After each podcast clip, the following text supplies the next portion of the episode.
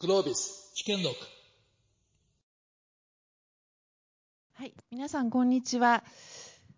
あのまあ、今日はですねあの、まあ、国際的にもいるあの活躍されているあの金融市場のあの精鋭の方々にあた集まっていただきまして、まあ、最近の ESG 投資の動向についてですねいろいろお伺いしていきたいと思っております。えーと、それではですねまず最初にあの、まあ、今年はロシアのウクライナ侵攻などもあってですね、まあ、ちょっと ESG のあの雲行きが怪しくなってるんじゃないかというような見方もあるわけなんですがこの辺りの、まあ、ESG の潮流ですね世界の潮流がどういうふうになっているかということについてあのちょっとお話を伺ってまいりたいと思います。稲垣さんはつい先日までエジプトの方にいらして、えー、COP のあの COP27 の方にですねあのいらして参加されていたということですがちょっと肌感覚も含めてちょっとさあの感じたことなどですねちょっと教えていただければと思います。はい、改めまして、えー、稲垣です。どうぞよろしくお願いします。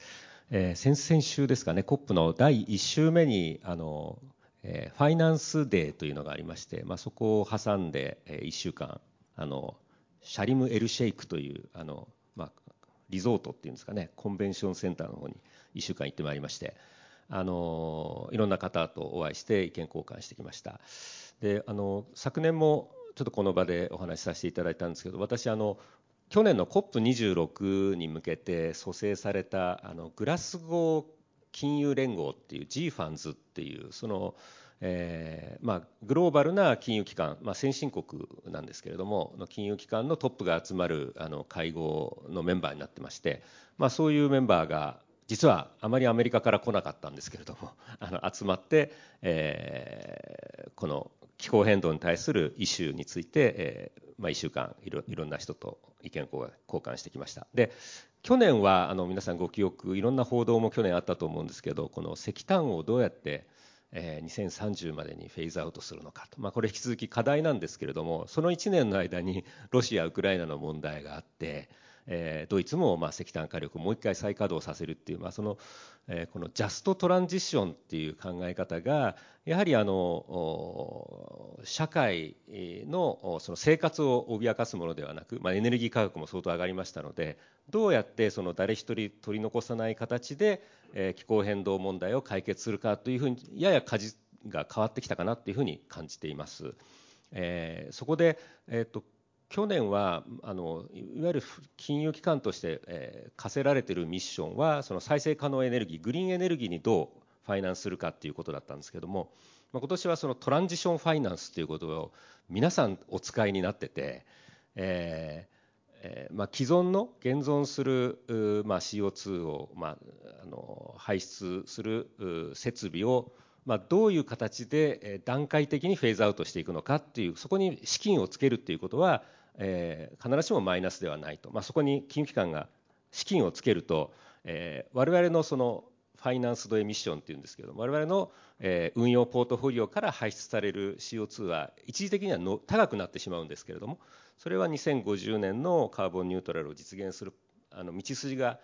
あの見えるのであればそれはむしろ許容してサポートしていこうというそういう動きでそういう議論があのえ活発化したというのが今年の COP のあの大きなああの話題だったかなというふうに思います。もう少し喋っていいですか、沖縄さん。えー、あのトランジショントランジションファイナンスなんですけれども、あの日本が考えるトランジションファイナンスと国際的に考えている、はい、あのトランジションファイナンスってど違いが齟齬があるんじゃないですかね？そのあたりは教えてください。はい、えっとエジプトでもあのパネルディスカッションにも参加してきまして、えっとまあ、私、日本代表で1人だったんですけど、えーと、US トレジャリーの方と EU の方と OECD の方 がいらっしゃっててでそのデータのその信頼性クレディビリティはどうなんだとかですねそのどうその企業がアカウンタブルにその、えー、CO2 削減を約束できるのかとかあとその企業間の比較ってできるのかえー、そこをかなりあの詰められました。やはりそこのいろんなものがトランジションファイナンスに入ってきてしまうんではないかと。でかなりその協議というか、まあ、あの欧米の方が主にこう事例として出されるのは、えー、こうマネージドフェーズアウトといって、まあ、既存の設備をどうリタイアさせるかっていうところに資金をつけるっていうのはあの、まあ、許容しましょうと。でいきなりそれをあの稼働停止するとですねエネルギー価格が上がって、えー、いわゆるまたインフレの問題にもなるので、えー、ただそのまあ石炭火力例えばの事例ですけれどもそれを延命させるために えーえー、何かをこう新しい機能をつけて延命させるというのはトランジションではないんじゃないかというようなあの意見もあります。なのでまだこのトランジションファイナンスの定義というところも、えー、我々が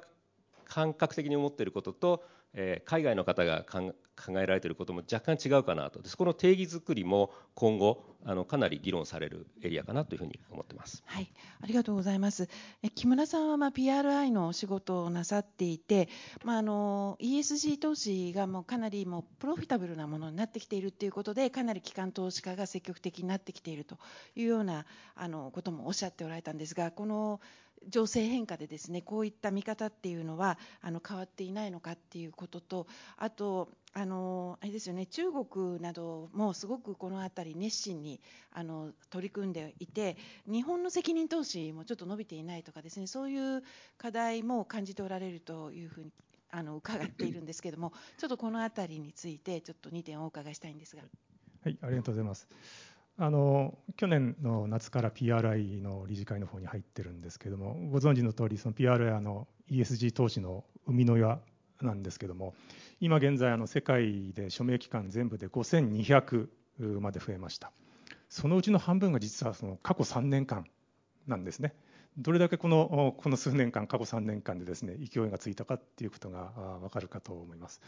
でもちろんこれにはあの今沖縄さんからお話あったあの、まあ、ESG はですねもう、まあ、も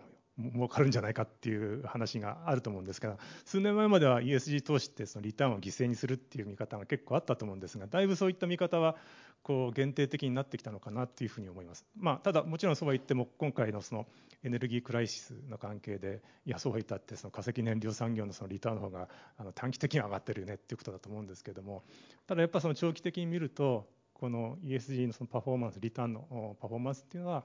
まあ長い目で見るとまだ高くこう維持できるんではないかっていう見方を我々は持っています。でなぜかっていうと、まあ、いくつかこのファンダメンタルズの部分があると思うんですね。で一つはやっぱりあの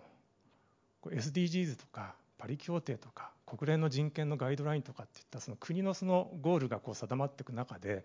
まだそのゴールと現実のアウトカムのギャップが大きい中でこのそういった中でその消費者であったり受益者の企業や投資家に対する期待目線がどんどん高くなっているもうこれやんなきゃもう企業も投資家ももうこれはもう社会まあ、社会的ライセンスっていう形にきっともソーシャルライセンスっていう形になってきてるもんですね。ですのでそこについて向けてしっかりまだまだ企業投資家がこの ESG に取り組むであろうということはまず根底にあると思います。でもう一つは企業さんにおいて、まあ、そういったその、まあ、あのライセンスっていうことだけではなくてですね自らやるインセンティブも結構あると思っているのはこれはあの ESG 課題に取り組むと企業の資本コストが低くなるっていう結果がですねもう今やもう山のほどこう実証分析的にも出てきている中で、まあ、そういった形になりますとですね今回金利が上がりましたっていう環境の中ではですねますますもって企業さんは ESG 投資 ESG 課題のその課題解決に向けて動くということになっていくと思うんですね。で長い目で見るとそういった資本コストの低下っていうのは企業価値の改善につながっていくわけですので、え、投資家としてもそういったところはどんどんサポートしていきたいこの流れは続いていくんだろうというふうに思います。で今あと沖縄さんからお話しいただいた PR の署名の動きなんですが、まあ、世界的にこれだけこういろいろこう盛り上がっていく中でですね結構日本っていうのはあの寂しい感じになってきています。で去年の暮れにはブラジルにですね日本の署名機関抜かれまして、えー、つい先週中国と日本の署名機関が120で同数に並んだんですね。でおそらくは年内日中逆転する可能性がありましてでこれはやはりその日本がその、えー、これから国際金融都市その政府も取り組んでいくというふうに言ってる中でですねやっぱりグローバル目線でその取り組むプレイヤーの数がやはりその日本がですね、えー、他国新興国も含めて見劣りするっていうのは、まあ、日本のその将来的な経済成長の基盤であったりとか金融市場の競争力にも影響しうる重要な問題だと思ってます。ですのでこの辺りが課題でありますしで特に今日はあの企業の方多いと思いますけども、これ実は企業さんも大いに関係していて、企業の傘下の年金基金ですね、これあの投資家ですんで、実はその企業年金基金という投資家のプレゼンスが日本のマーケットはまだまだこの ESG のマーケットでいうと不十分であると、まあ、ちょっとすみません、言い過ぎたかもしれませんが、まだまだあの頑張れる余地は大いにあると思ってますんで、そのあたりが課題かなというふうに認識しています。はい、ありがとうございます。あの大関さん、あの最近のですね、まあ、あのボラティリティの話も今出ましたけれども、まあ、金融市場大きく今あの変動している中でですね、世界の ESG 投資というのをあの大体ざっくりデータで見るとどんな感じかということをちょっと教えていただけますでしょうか。はい、えー、ありがとうございます。まあ、大木屋さんがご指摘の通りですね、エネルギーの安価で安定的な供給っていうのはですね、まあロシア・ウクライナ問題が起きる前の去年のですね夏以降、欧州でですね風力発電量の不振に緩和した、まあ、エネルギー価格の高騰、まあ、主にはまあ天然ガスの価格の高騰ですね、ここに始まりまして、ロシアのウクライナ侵攻で、まあ、一層重要なテーマになってきているということなんですね。で再生可能エネルギーの不安定性が顕在化したということから、クリーンエネルギーへのシフトということが、まあ、逆風が吹きまして、一部で逆回転がかかっているように見える現象もあるということなんですけれども、ただここでまあちょっと指摘しておきたいのは、足元でですね、エネルギー需要のための短期的な動きを見て、中長期なエネルギーシフトのトレンドが変わったというふうに誤解しちゃいけないと。そのトレンドは変わってないということ、これは見誤らないようにしなきゃいけないかなと思ってます。で、まあ、あの、ご質問に戻るんですけども、世界の ESG のえー、投資の動向ですけれども、全体としては伸び続けているというのが結論でありますが、ただ先行した欧州ではですね、一部 ESG の定義の厳格化ですね、これからまあ足踏みが見られるという状況です。一番後半なデータはですね、GSIA、グローバルサステナブルインベストメントアライアンスが、まあ、あの統計集めてるんですが、これ2016年の22.8兆ドルから2020年には35.3兆ドルということで、この4年で54%増加しております。地域的に見ますと、米国が2016年8.7兆ドルから足元17兆ドルと倍増して一番金額的にも多くなっている。世界全体の48%を占める状況になっています。で欧州はそれに次ぐ34%。で日本はどうかと言いますと2.8兆ドルで世界の8%を占めるという状況になってます。日本は2016年は0.4兆ドルで全体2%しかなかったところから今2.8兆ドル8%ということなんで残高では7倍構成比では4倍になったということで日本もまあなかなか足元頑張っているということであります。さらに2021年はどうかというと日本の ESG 投資はですね2020年からは65%この1年でさらに伸びているという、まあ、日本サステナブル投資フォーラムというところの調査もあります。一方、欧州はですね、先ほど触れましたように、GSIA の統計では、2018年の14兆ドルから2020年 ,2 年2020年にはですね、12兆ドルということで減少してますけれども、これは新たな ESG の開示規制の厳格化ですね。これによる減少と分析されてまして、加えて ESG 投資が著しく伸びている日本でもですね、例えば公募投資の ESG 関連、投資の本数っていうのはですね、2016年の12月に59本だったものが、2021年の11月には149本ということで、え倍増以上になっています。ただその後、今年の2月ですね、には152本ということで、ESG ウォッシュと言われることを恐れてですね、ちょっとそういう設定のペースダウンの動きは見られると。ただまあこれ、えー、欧米あるいは日本も共通なんですけれども、ESG 投資の定義の明確化を模索するという中での現象でして、ESG 向上を意図した投資の残高は、えいろんな形で増え続けているというのが、えー、実感であります。えー、年度内には当局から、日本の当局からも ESG 投資の指針が出てくると思いますけれども、西アセットでは自ら ESG の定義を当審の目論見書であるとか、あるいはサステナビリティレポート、あるいはホームページに公開することによって、まあ、誤解のないようにというか、えー、我々考える ESG の定義を明確にして取り組んでいる、そういう感じです。はい、ありがとうございます。それではあの今日は企業のあの皆様も多いので、あの企業にとってですね、まあ、これからどういうふうに取り込んでいけばいいのかっていういろんな課題を考えていらっしゃる方多いと思うので、あの少しあのあの最近の動きについてあの企業の未来にとってですね大事なことについてまたちょっと教えていただきたいんですがあのサステナビリティの基準の開示の問題ですね。あのこれについてあの例えば iFAST とかあのいろんな動きがあると思うんですけれどもあのこの辺りでですねちょっと日本の企業として見ておいた方がいい動きなどについて稲垣さん教えていただけますか？あはい。あの ISSB という言葉皆さんあのご存知かと思います。えーと、ちょうど1年前の COP26 グラスゴーの時にまあ打ち出しをされた、まあ、包括的なその情報開示の、まあ、インフラ基準ですね、えー、これが IFRS の傘下に置かれたということで、えー、今後この統一化された非財務情報の情報の開示というのはもう確実に来る波かなというふうに感じてます。あのエジプトでもえー、ISSB の議長をやられている、えー、エマニュエル・ファベールさんのあのお話をお伺いする機会があったんですけれども、えー、来年に2023年には基準を作って、えー、2024年には適用開始したいということをパネルでおっしゃってました。でそこの隣に座っていたのがイオスコの議長の方ででそれをサポートするというふうにその後おっしゃってるのでこれはもう確実に来る波だと。で、え、それは、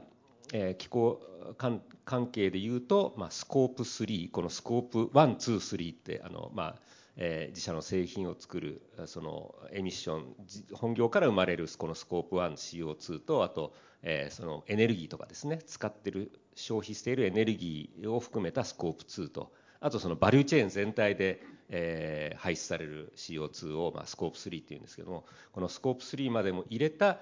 開示を求めるということはこれは確実に起きるんじゃないかなというふうに感じました。でまああの会計、まあ、情報開示ですのでで有価証券報告書とかにもこう載せていく情報ですので当然、まあ、あの私もあの発行企業として上場企業としてえその代表者確認とかもするわけでえやはりそのあやふやな数字は出せないよねっていうのが多分その日本の感覚なんだと思うんですけれどもいやあのこの間先日も新聞にも出てましたけどいやそこはあのちゃんとセーフガードを作るからと。あの、えー、過去に訴求して訂正するとか、えー、例えばこの間のこの間の情報開示の、えー、責任はあの、まあ、参考情報として開示すると、まあ、ただその説明するということはあのぜひやるべきだというそういう強い、まあ、これはファベルさんの意見でしたけれどもこれはあの確実に来る波かなと思っていてでこれは何なのかって、まあ、経営者の立場で考えるとですねやっぱり財務情報って、まあ、これまでの取り組みの結果でしかなくて今何がこの非財務情報にウェイトが置かれているかっていうと、まあ、今までのそのビジネスモデルだとか、え、先行きがこう、えー、今後の財務情報が今までの財務結果の延長線にはないというかそのサステナビリティを、えー、保管するものとして非財務情報が置かれていてでそれは本当に気候変動に対してどれだけリジリエントな、まあ、その強靭なあの収益構造なんですか、えー、座礁資産化しませんかっていうことをしっかり説明する必要があるしでそのオペレーションですね企業が今現在行っているビジネスモデルやバリューチェーンがを支えるその、ま、人材えー、その変化に対応する、まあ、人的資本ってどうなのかとかですねそういったものはその今の財務情報のサステナビリティを補強する意味で企業は積極的に情報を開示して、まあ、 explain していく、まあ、そういうトレンドなのかなというふうにあの受け止めています。はい、ありがとうございます。まあ、今、人的投資の話もあの出てきてるんですけれども、あのまあ、今、日本でもすごくあのにあの人的投資にあの人への投資、どういうふうにやってるか、企業が開示を今、まさに迫られているところなんですが、大関さん、あの投資家のお立場として特に注目している開示情報とかですねあの取り組みとかあの、まあ、多くの企業手探りだと思うんですけれどもちょっとあのそのあたりあの投資家の立場からちょっとあの今の感じを教えていただけますでしょうか？はいありがとうございます。あの質問いただいた日本企業の人的投資の取り組みと開示の課題についてお答えする前提として投資家としてはですねありとあらゆる開示というのはその企業の企業価値を評価するために必要であるから、まあ、開示を求められているとこういうのが原点になるというのは重要だなとこういうふうに考えています。あの日清アセットではですね、えー、ESG 評価は、えー、良い ESG の取り組みをしているだけでは良い ESG 評価にはならない。良い ESG 取り組みがその企業の企業価値向上、企業価値創造につながる、事業キャッシュローの成長につながるような経営がなされていて初めて良い ESG 評価をつけるという私はまああの現金な ESG 評価って呼んでるんですけれどもをしています。で、日清アセットの ESG 投資では社内のインハウスのアナリストが独自に ESG の総合でもレーティングをつけてますけれども ESG 要素の E 環境それから S 社会ですね G ガバナンス各項目でもレーティングをつけておりまして14年前の2008年から実際の国内株の運用にあの適用しているんですけれどもこの ESG の各レーティングで一番パフォーマンスへの寄与が高いのは実はあの S のレーティングなんですね。で、これソーシャルの要因になっていると。まあ意外かなという気もしますけれども、でこれは我々の S 評価、ソーシャルの評価においては、企業理念の浸透、それから経営と従業員の一体性といった人的資本経営には影響の大きい項目が入っていることが一つの要因になっているのかなというふうに思っています。最近では従業員エンゲージメントの結果の開示が徐々に増えてきていて、この分は特に注目しています。これは従業員エンゲージメントのレベルが高い企業は会社全体のベクトルが一致していて労働生産性が高くなってイノベーションも起こりやすく環境変化への対応もより迅速に行われる可能性が高いと考えているからであります。ただし、まあ、こういう従業員エンゲージメントの調査のですね数字を単純に評価するんじゃなくてその背景にある思想戦略的な取り組みにも当然注目してましてこれを見るためにはですねやはり数字を見るだけでなくて企業の方とのコミュニケーション対話が重要で取材を通じて数値の裏にあるものを把握するように努めていくということです。それによって先ほど ESG 評価の考え方につながるわけですけれどもえ従業員エンゲージメントがどのようにその企業の価値向上につながるかというのを理解して評価につなげる努力を、えしているということです。さっきのですね、えー、と午前中かお昼ぐらいに人的資本経営のセッションがあったと思うんですけれども、えそれを見ててもモデレーターの西さんがですね繰り返しおっしゃってたのはストーリーになっていることだという話がありましたがまさにそういうところがまあ大事だと開示においても大事だというふうに思っています。加えて申し上げますと、今日も午前中からのセッションの中で、パーパス経営であるとか、あるいはイノベーションにとテーマが議論されてますけれども、この変化の激しいイノベーションが必要な時代であればあるほど、想像力、クリエイティビティというのが重要になっていて、その源泉である人ですね。この個々人の人の能力の発揮と会社経営を有機的に結びつけるというのが、経営としてクルーシャルにテーマになっているから今日ほど人的資本経営が注目されているということであって投資家の意識も同じだというふうに理解していただければと思います。はい、ありがとうございます。今あの有価証券報告書とか統合報告書についてあの日本の国内でねあのいろいろこういったあの開示をしてたらどうかっていういろいろガイドラインとかあの整備されつつありますけれどもさっきの稲垣さんのお話ではですね ISSB の動きっていうのはもっともっと広いもっと一段上のものを求められる方向だっていうふうに理解してよろしいんですか？あはいそうだと思います。あのその開示基準というのは例えば気候変動だとその、えーなんか CDP ですか？あの、まあ、と基準をこう揃えていくとかその基準をまず揃えていくっていう段階なので、えー、まだどういう基準で開示するかっていうことは今後議論されるとは思うんですけれどもここでちょっとやはり今の大関さんのお話に関して言うとですねあのどうしてもこうチェックボックス型っていうんですかねあのこう求められたものの数字を開示するということではなくてそれがどう将来の財務業績にこ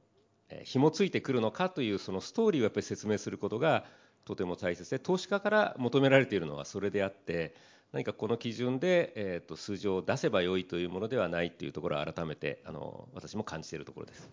はい、ありがとうございます。まあ、あの本当にそうですよね。あのどういうふうにあの企業価値を上げていくかっていうのが見えて、初めて人的投資っていうのがあのまあ、生きてくるっていうことだと思いますね。開示が。はい、木村さん、それで TCFD の開示もですね、日本でも始まっていますし、今のこう日本の企業の開示とかコーポレートガバナンスとかこのご覧になっていて、ちょっと日本企業にとって足りないんじゃないかというふうにお考えになっていることをお感じになっていることありましたらちょっと教えていただきたいんですが。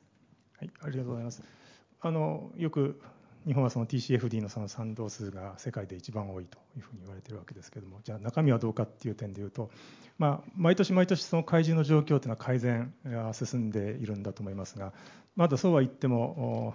賛同してますという言葉だけで終わってる企業さんも少なくまだいらっしゃると思うんですね。で一方でその TCFD のその4つの柱について、えー、ちゃんと記述している企業さんの傾向を見ると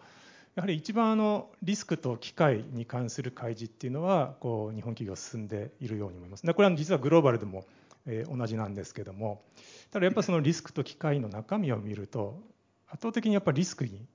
偏ってる印象があると思います。であの機械についてこう言及してるされてる企業さんにおいても、まあ、どちらかというとその定性的な技術にとどまっていて定量的な技術開示ってなるとかなりこう限定的であるような印象を持ってます。でこれはあのもちろん企業さんだけが悪いっていうことではなくてですね私はこれ実はその投資家サイトにも問題があると思っていてでこれまでのその ESG 投資っていうのはある種こうリスク管理型の ESG 投資だったんですと思うんですね。あのマテリアルなリスクは何か識別してそれをマネージするっていう、まあ、リスクアジャスティドリターンをできるだけ最大にするっていう発想からこの ESG 投資にこう入ってきてますんで投資家サイドの方も、まあ、どっちかっていうとリスク中心で、えー、これもできたと思うんですがやっぱこれあのさっきあの稲木さんからお話あった通りそのトランジションファイナンスだなんだっていうそっちの方向にこれから世の中向かっていこうっていうふうになった場合にはリスクだけにこうフォーカスしていって十分なのかっていうところやっぱり全然十分じゃないと思いますしそして同時にあのさっき申し上げたその消費者であったりとか自益者のその期待がこう高まる中ではですねあのネットゼロに向けてもっと我々こう急いでこう取り組んでいかなきゃならないっていう中においてはリスク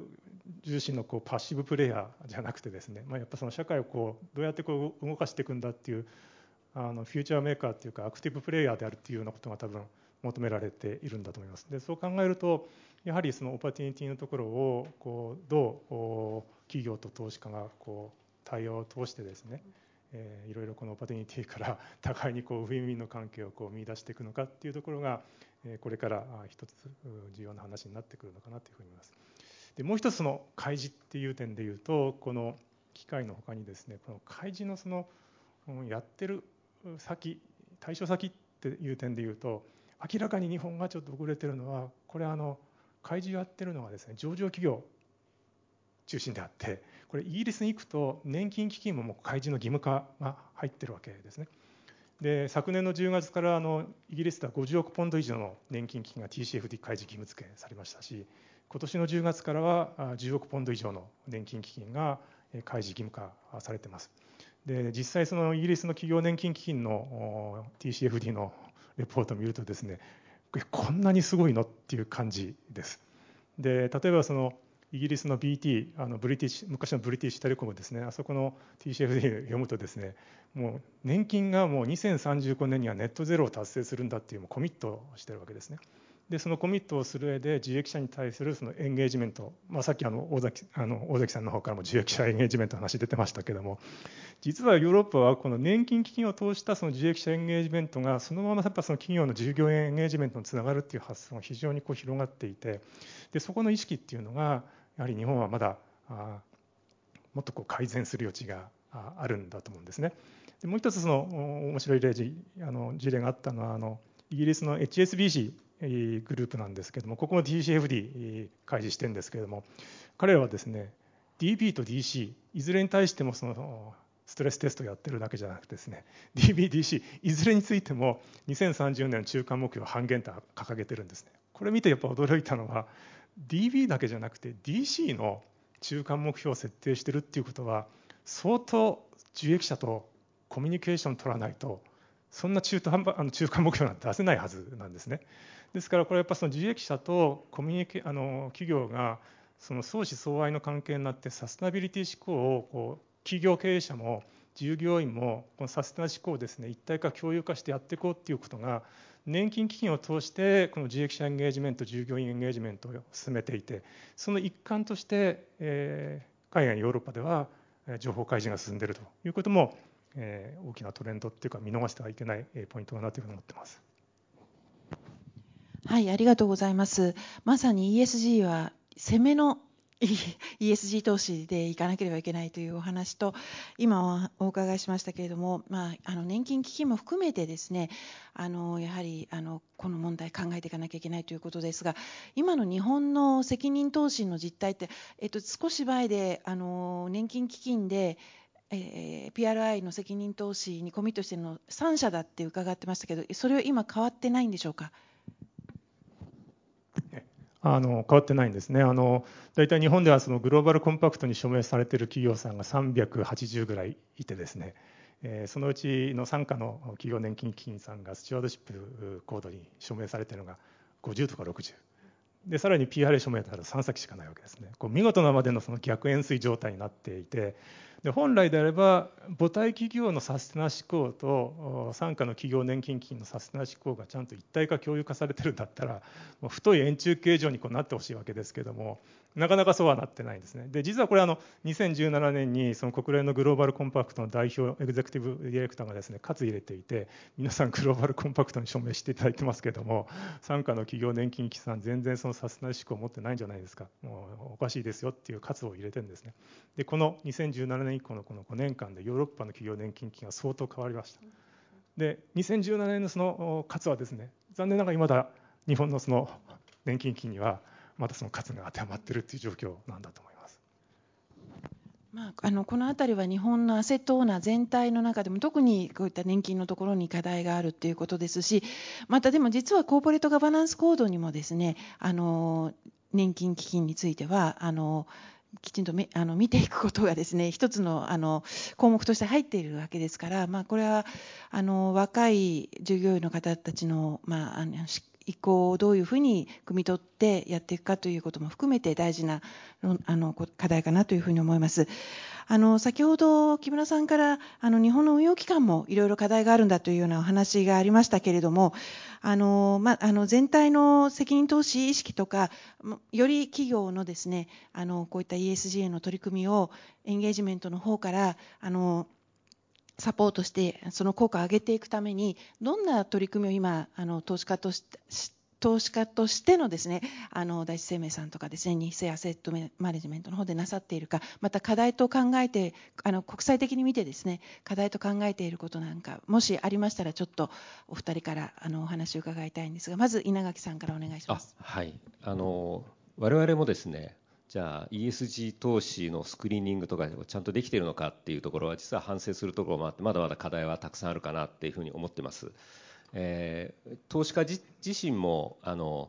こうチェックボックス型になってはいないだろうか、えー、こういった開示がされてれば丸で、えー、されてなかったら×とかと取締役の在任期間とかですねなんかガバナンスのところでもなんか形式的なあの見方になってはいないかというところは実はすごく課題認識はしています、えー、なのでアセットオーナー側の取り組みというのももっともっと高度化していかなくてはいけないかなと。その先ほどストーリーですとか対話の話ありましたけれどもその対話力をちゃんとその運用機関側が持ち合わせていないと、えー、発行体のストーリーを理解できませんので、え、そことの対話はあの当然投資家側の課題でもあるかなというふうに思っています。でえ、あとやはりあの機関投資家として思うことは我々もそのお客様からお預かりしている保険料の運用なので、えーと、予定利率という形であの生命保険会社の場合は、えー、保証している部分があるんですけれどもその運用何に運用するのかというのはあのやはり我々受託者責任があって、我々のそのお客様の今まだ段階ジュニアまでの方々が多いんですけどももう次第にそのミレニアルや Z 世代のお客様が増えていくと、まあ、そういう方々はもうサステナビリティネイティブの方々なのでどういったものに投資するのかということで金融商品を選ばれる時代というのは確実に来ると。これはあの事業会社の皆さんが、えー、御社のあの自社の製品がどういった方々に消費されるのかその時にどういうバリューチェーンで作っているのかということと全く同じだと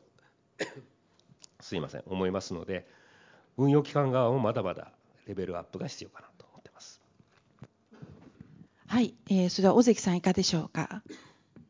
はい、ありがとうございます。あの ESG 投資の残高の話はちょっと先ほど触れたんですけれども ESG 投資の中身というかですね内容も徐々にこう変わってきているというのをまあちょっとお話をしたいと思います。あの私はちょっとまあいい例えか悪い例えかわかんないですけども良い子悪い子普通の子っていう例えをしてましてその ESG の良い子に投資をするのがまあこれまでの ESG 投資なんですね。基本的には。もともと排出量も少ないしえネットゼロに向けても一生懸命取り組んでいる会社を、まあ、サポートする形で ESG 投資のポートリオを作る。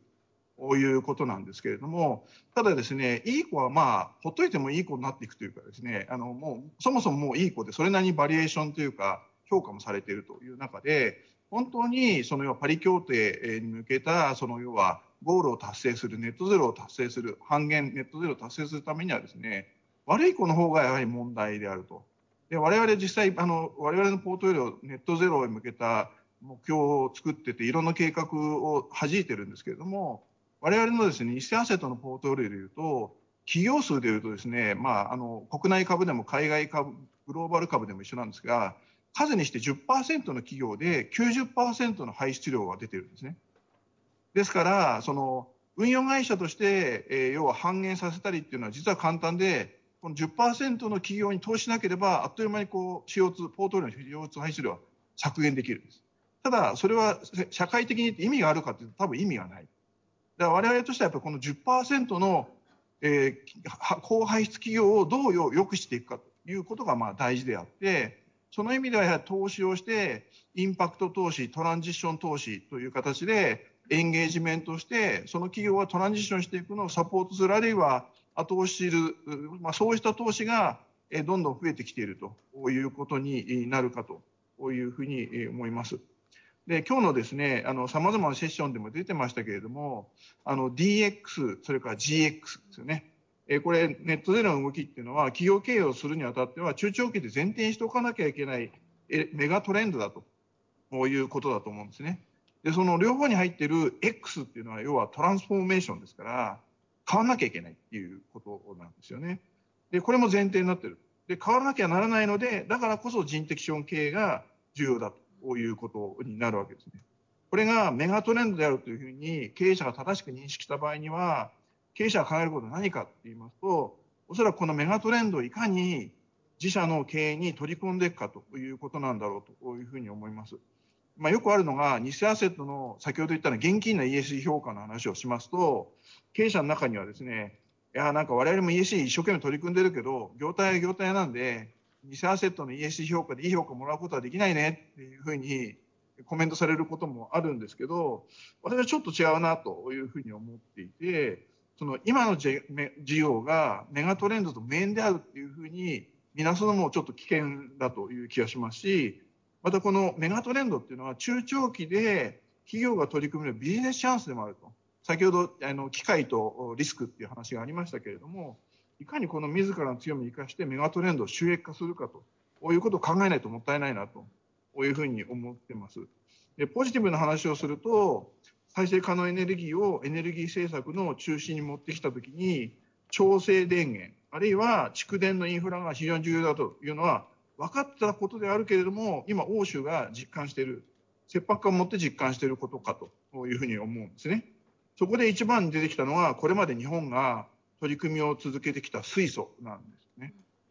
あの昨年もフランスのマクロン大統領が原子力を活用してフランスは水素大国を目指すっていう宣言をしてるんですね。あの施政演説の中で2番目ぐらいにこの話を挙げてたんですけれども冒頭に西村大臣も来られてましたけれども、日本こそですね、世界の水素大国を目指す宣言して、製造、貯蔵、それか運搬、利用ですね、後半に当たる潜在力をフルに発揮して、ピンチをチャンスに転ずる動きを官民挙げて、大きく進めてほしいなというふうに思ってます。これは日本のためだけじゃなくて、再生可能エネルギーを展開する立地に恵まれていない他の国々もあるわけですね。ASEAN 諸国も多分あの、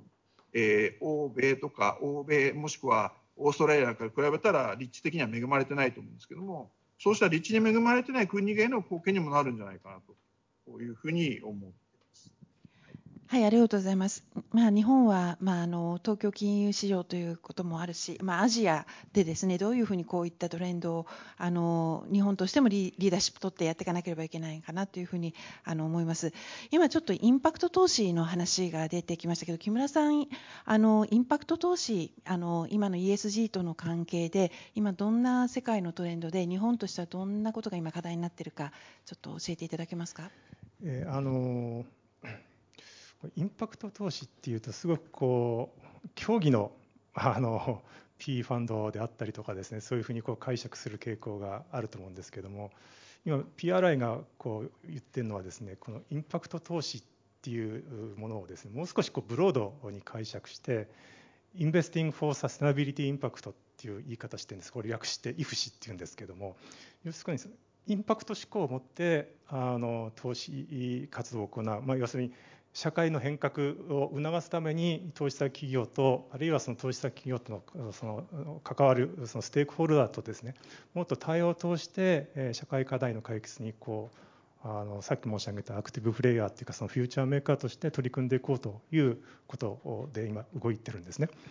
であのこれまで企業と投資家のその対応の中心が ESG だったわけですけれどもおそらく数年後にはこの対話の中心がアウトカム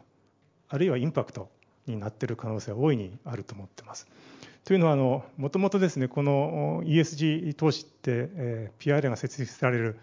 2006年の前年2005年にですねあのロンドンのフレッシュフィールズ法律事務所っていうところがですね ESG がその受託者責任において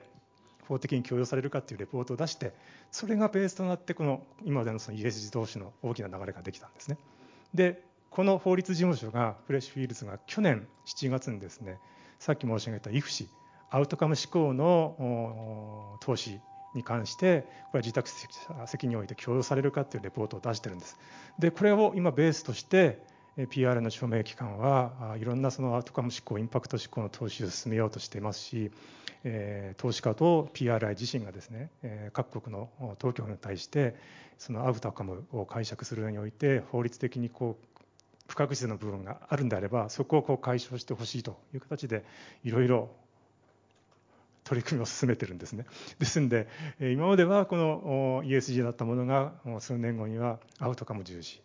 社会に対して企業がどういう形でその定量的に見える化して貢献しているのかっていうことが企業と投資家のあの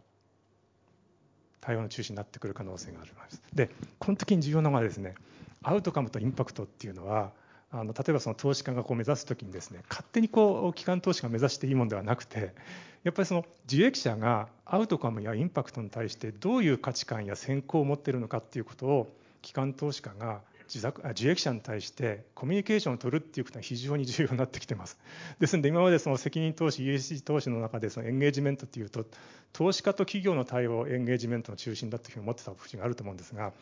アウトカムが重視されるされるほどですね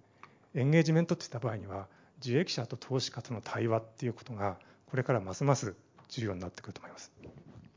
あのそそこの欠落していたインベストメントチェーンっていうのがまあ大事になってくるということですね。はい、ありがとうございます。えー、それではあちょうどですね QA セッションの時間になりましたので、えー、ご質問がある方あの手を挙げていただけます。はい、それでは田代さん。大和証券の田代と申します。お話ありがとうございました。実は私あの今年の1月から IFAS のトラスティになっておりましてあの ISSB についても日本人のボードが入るとか入らないかで大騒ぎしてた真っ只中にいてプレッシャーがかかってたんですけども、まあ、それとちょっと話はあの、えー、ちょっと関連するんですけどもあの今先ほどデータとかあのお話しなさったんですけども今そのこれから開示がどんどんあの進化していくにつれて日本においてその人材とデータっていうのがすごく大きな課題になってくると思うんですね。で介護においては大学レベルでどんどん新しい学部ができて人材の輩出が進んでいる中で、まあ、ちょっと日本はちょっと遅れてるかなっていうふうに思うところもあるんですけども人材とデータに関して日本の課題はもしあるとすればどこにあって何ができるかっていうのをもし共有いただければと思います。よろしくお願いします。はい、えー、それではこの質問あの皆皆さんあのまずじゃあ大関さんお願いします。はい、はい、ままず私です。あのえーとですね、人材に関して言うと、圧倒的にやっぱり欠如しているなというふうに思います。でただ、まああの、新しい動きというか、日本的でないというかですね、動きとしては、やっぱりサステナビリティに関わっている専門家の人が、まあ、あの稲垣社長の前で言うのもあれですけれども、稲垣社長のグループからですね、あのメガバンクのグループにこう移って、チーフサステナビリティオフィサー役割を果たすようなですね、そういう横移動みたいなことがあの世の中的に起きてきて、やはりやっぱり一つのプロフェッションというかですね、あの専門家の領域だというふうにして、ある意味こうメジャーなこう企業、金融機関に認められた証かなと思いますので、そこら辺はだいぶ変わってきてるのかなと思います。えっ、ー、と、ご質問にあったように、データを分析する、あるいはその定義、あるいはバリエーションはたくさんあるので、その中でこれは何のデータを取ってきているのか、どういう根拠で算出しているのか、そうしたことは、今回あの参加されている産総研の方も出ておられましたけども、そういうところで、ライフサイクルアセスメントの中で、やっぱりしっかりとこう、学術的にですね、確保された評価っていうのは必要ですし、それがそうした、要は、しっかりとした評価なのかどうかっていうのを評価する側の企業がサイドにいる人においても、まあそういうことが必要だと。で、まあ、なかなかですね、過去日本はやっぱりその CSR とかですね、そういうこう社会的活動をまあ、ローテーションの一環でこうやってるところがありまして、なかなかそこに関しての専門家を育てて当てていくっていう傾向が乏しかったので、ただまあ、もうすでに変わってきてますし、今後はやはりその若い世代も含めて、学び直し、リスキリングの中で、まさにそのサステナビリティに関してしっかりとしたアカデミックバックグラウンドを持った専門家になろうという人も増えてくると思いますので、そこには期待したいなというふうに思ってます。データに関しては、その、えまさに関われている IFAS であるとか ASB、あるいは CDP が、まあ、ある意味こう、非常に世界中のグローバル企業の後半のデータを集めてるんですが、そこら辺を、えっ、ー、と、GFANS も、えー、そういう提言をしてたと思いますが、データベース作りに関してですね。そうしたまあ様々な動きをある意味、えー、統合して、統一的でスタンダードなデータベース作りが進むと、投資家としてもその利用が、えー、非常にあのしやすくなるなと思います。はい。はい、稲垣さんお願いします。データに関しては、いや私はあの、まあ、社長なので専門家ではないので、ちょっと、まあ、あの私が感じていることを個人的見解としてお話しさせていただくと、やっぱりこう企業開示の積み上げを今やってるわけじゃないですかね、基準はああだこうだって。ででそれの信頼性ってどうなんだっていうことに最後なると思っていて、あの私、エジプコップで今回一番感動したスピーチが、アルゴアさんのスピーチを聞くことができたんですね。で、えー、彼がどういう今、イニシアチブを取ってるかっていうと、これもうもうびっくりしたんですけど、あのこの国連の多分そのクライメートトレイサーっていうので検索すると多分動画が出てくるのでぜひご覧いただきたいんですけど、えっと人工衛星を使ってバーッとこう映像でですねあのそれこそあの日本の製鉄所を取って、えー、温度とあとその排出している煙、えー、そのどれがそれがどう風で流れているのかっていうのを AI 化して、えーまあ、排出してるであろう CO2 をトップダウンで計測するっていうのをやってるんですね。で確からしさは分からないです。でアルゴアさんの財団とか、えー、ジェネレーションっていう財団とかあと、えー、Google もあのその寄付をして作っていてそれはもう完全にこうトップダウンでですねあの調べていてでまあ、そそれが計測している CO2 排出量と、えー、実際のその企業が開示している、えー、CO2 排出量とのギャップみたいなのがこうグラフになって出てくるんですけれども私の個人的意見ではななんかそういったアプローチで、えー、こうトップダウンで、えー、CO2 の排出量も計測しながらギャップを埋めていくっていうデータの精緻化がないと結局ウォッシュじゃないかとか過小あの基準が違うからとかっていう細かい話をしていると、まあ、そんなことを基準を決めてる間にどんどん時間が経っていってしまうのでそのデータについては、えー、今のサイエンスを使ったトップダウンのアプローチとまあ、それに合わせていく企業開示の両方からこう攻めていくっていうものにならないとなんかその安心感が出てこないんじゃないかなっていうふうに感じてます。皆さん何かありましたらお願いします。えー、っとこの人材のそのデータ化っていうのはその S のデータ化っていうのはその E に比べるとすごくこういろんなクライテリアもあるしどのデータを元にその評価したらいいんだっていうところのクライテリアがなかなか収束しない部分があると思うんですよね。でこれやっぱその ESG 評価機関のその ESG レーティングのばらつき見ても E のばらつきに比べると S のばらつきが非常に多いんででこれからどんどんどんどん企業のその開示が増えれば増えるほど実は ESG 評価機関の S レーティングのばらつきって増えるんじゃないかっていうふうなことも言う人もいるわけですね。で、まあ、それはそれで使いにくいっちゃ使いにくいんですけれどもこれしょうがないじゃないのっていう割り切りも私やっぱ必要なのかなと思っていてというのはやっぱり株のアナリストがみんな同じこと言ってたんじゃこれ全然 あのマーケットの厚みにつながらないわけですから。で同じようにその S のデータがどんどんどんどんこう広がってきて開示が広がってきてですねこのまあ、ESG 評価機関の S レーティングにばらつきがあってこれことさら問題すべきことではなくてむしろどういう基準でそのそれぞれの評価機関がレーティングをつけてるのかとかそこを分かった上で利用するっていうこの投資家サイドこう使うサイドの方もそこを気をつけて使っていけばいいのかなというふうに思ってます。はいありがとうございます。他にご質問いかがでしょうか？あじゃあ、えー、そこのお二人続けてあのお願いいたします。はい、えー、電通デジタルの川上と申します。本日はありがとうございます。あの一つすごく印象的だったのが、あの ESG 投資に対する情報開示でチェックボックス型になってしまっているのではないかと。もっとその ESG 投資が企業の成長ストーリーとしてどういう物語にあの反映するのかっていうのを企業は積極的に表現するべきだっていうお話がご示唆があったと全くその通りだと思っていてでおそらく企業の経営者もそうだろうと思われるんですけど例えばあのグローバルでいうとこういう企業はそれができているあるいは日本でいうとこの企業はそういったところにトライしようとしているというちょっとあのサクセス小さいサクセスモデルでいいと思うんですけれどももしあのここは見ておいた方がいいというモデルがあればぜひお伝えお教えいただければと思います。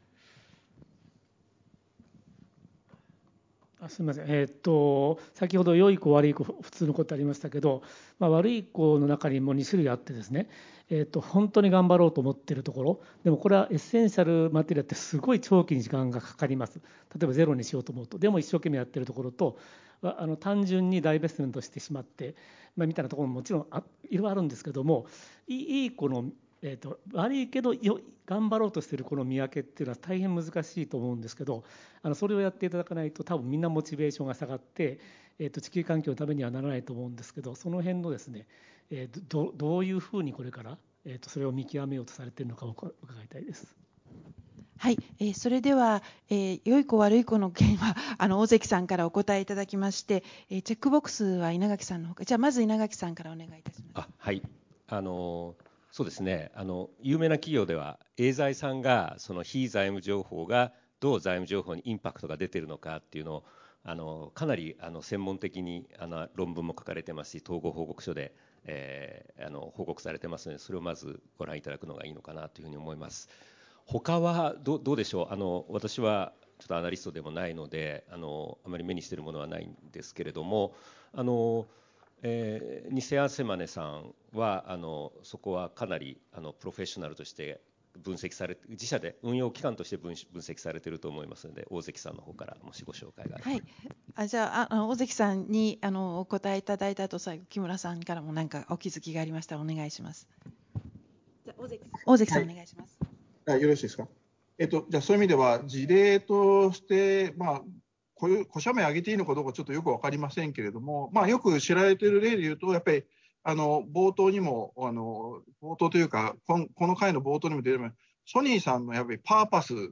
の要は立て方それから事業の定義そこから従業員エンゲージメントのこう流れそれがこう、え、割とこう広範なですねあのビジネス領域がある中で一つにこう束ねるようにこううまく有機的につながっているっていうこのソニーさんのやっぱり開示のところはまあ一つ大きな参考になるかなというふうに思います。あと、それ以外でもですね、結構日本の企業、まあ、グローバルにというはなくてもですね、日本の企業でも、まあ、例えば味の素さんなんかですと、従業員エンゲージメントの結果と、オーガニックな成長率であるとか、あとは株価放出の連動とかですね、様々なデータをこう並べてこう開示されてて、従業員エンゲージメントが上がっていく過程で、これ先ほど別な回でもありましたけど、そのまあリグレッションしてるというか、こう、バッと見てるだけなんで、因果関係が定かじゃないところはおそらくあると思いますけれども、やっぱり従業員エンゲージメントがオーガニックな成長率の上昇とかですね、向上にこうつながってるようなこうデータをこううまく開示されてて、それを今後も続けていくというようなこう開示でありますとか、あとは一部商社さんでありますとか、あるいはま流通なんかでいうと、えー、まあの、保社名は言いませんけれども、え、社員のですね、幸せにつながる指標の推移をですね、開示していて、それと、ま、従業員エンゲージメントのサーベイの結果であるとか、あるいは従業員のストレス度合いですね。エンゲージメント数値だけでなくストレス度合いがどう推移しているのか、みたいなことを測って開示している企業さん。まあ、そういうのはあの非常にいろんな取り組みを、そういうのにケアして、従業員エンゲージメントして生産性、あるいは貴族意識、自発性を高めようとしてるんだなっていうのが、まあ、理解できるような開示っていうのは、そんな例があるかなと思います。以上です。はい。はい、あの悪い子の二分法の偏見についても、ちょっとお願いします、はい、一言。えっと、あのまあ、若干言葉は足りなかったんですけれども、良い子は悪い子、普通の子で言うとですね、まあ、我々が言ってるのは、意思ある悪い子に投資をするということで、まあ、まさにその、先ほど質問の方がおっしゃってた、やっぱり変わっていこうと。やっぱりこれを、やっぱりこう、リスクはあるし、えー、いろんな負担はあるけれども、あるいはイノベーションも必要だけれども、腰を据えてやっぱり取り組んでいこうという悪い子ですね。悪い子っていうと、まあ、言葉は良くないんですが、に選別して投資をしていこうということは考えてます。で、これは、その、えっ、と、先ほどもちょっとまあ控室でも話をしてたんですけれども、実際にその企業の方と対話をして、対峙してですね、経営者の方と対話をしてると、どれくらい本気で考えているのかとか、悩みがあるのかとかですね、そういうものはディスクローズのこう綺麗なあの資料を見てるだけではわからないことは、割とこう、あっという間にわかるというかですね、あ、ここのはあの真剣度合いが違うなというのは、実際に対面して対話すると、割とこうそこはこう深度というか、えー、物事を考えたり悩んだりこういろいろ取り組んでる深さがですねあのアナリストだったりポートフォリオマネーで分かりますのでそこはぜひあの信じてというかチェックボックスでなくあのちゃんと対話をする運用会社とぜひ対話していただいて我々もそうじゃないあのチェックボックス型の運用会社にならないようにあのしたいと思いますけれどもよろしくお願いします。はい、ありがとうございます。木村さん、なんか今のご2つのご質問で気づいたことございましたらお願いします。はいはい、あの私はその小社名をちょっと上げるのはちょっとその控えさせていただきますけれども、あの日本企業のその特徴という形で少しお話しさせていただくと、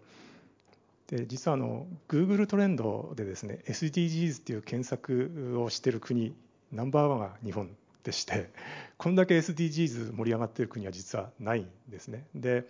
えー、じゃあ SDGs 調べて、えー、関連キーワード何を調べている国だっていうところ日本はこの SDGs バッジを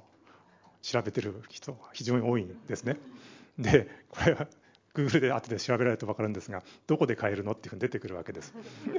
でこれはあのバッジをつけることをその揶揄するわけじゃ決してありませんけどもやっぱりこう中にはやっぱバッジをつけておしまいになってる人もいると思うんですね。でそれをこう防止するためにもですねさっき申し上げたアウトカムっていう形でパーパスドリブンのアウトカムを設定してもうだま騙せないっていうかごまかしの抑止するような形で、えー、企業も投資家も取り組んでいくっていうことが今求められてるのじゃないかなというふうに思います。はいはい、えー、ちょうど時間になりました。あの大変最近の動きやですね、ちょっと未来を見渡した上でですね、何が必要になるかということをいろいろあのちょっと示唆に富むお話を伺えたと思います。えー、本当に、えー、パネリストの皆様どうもありがとうございました。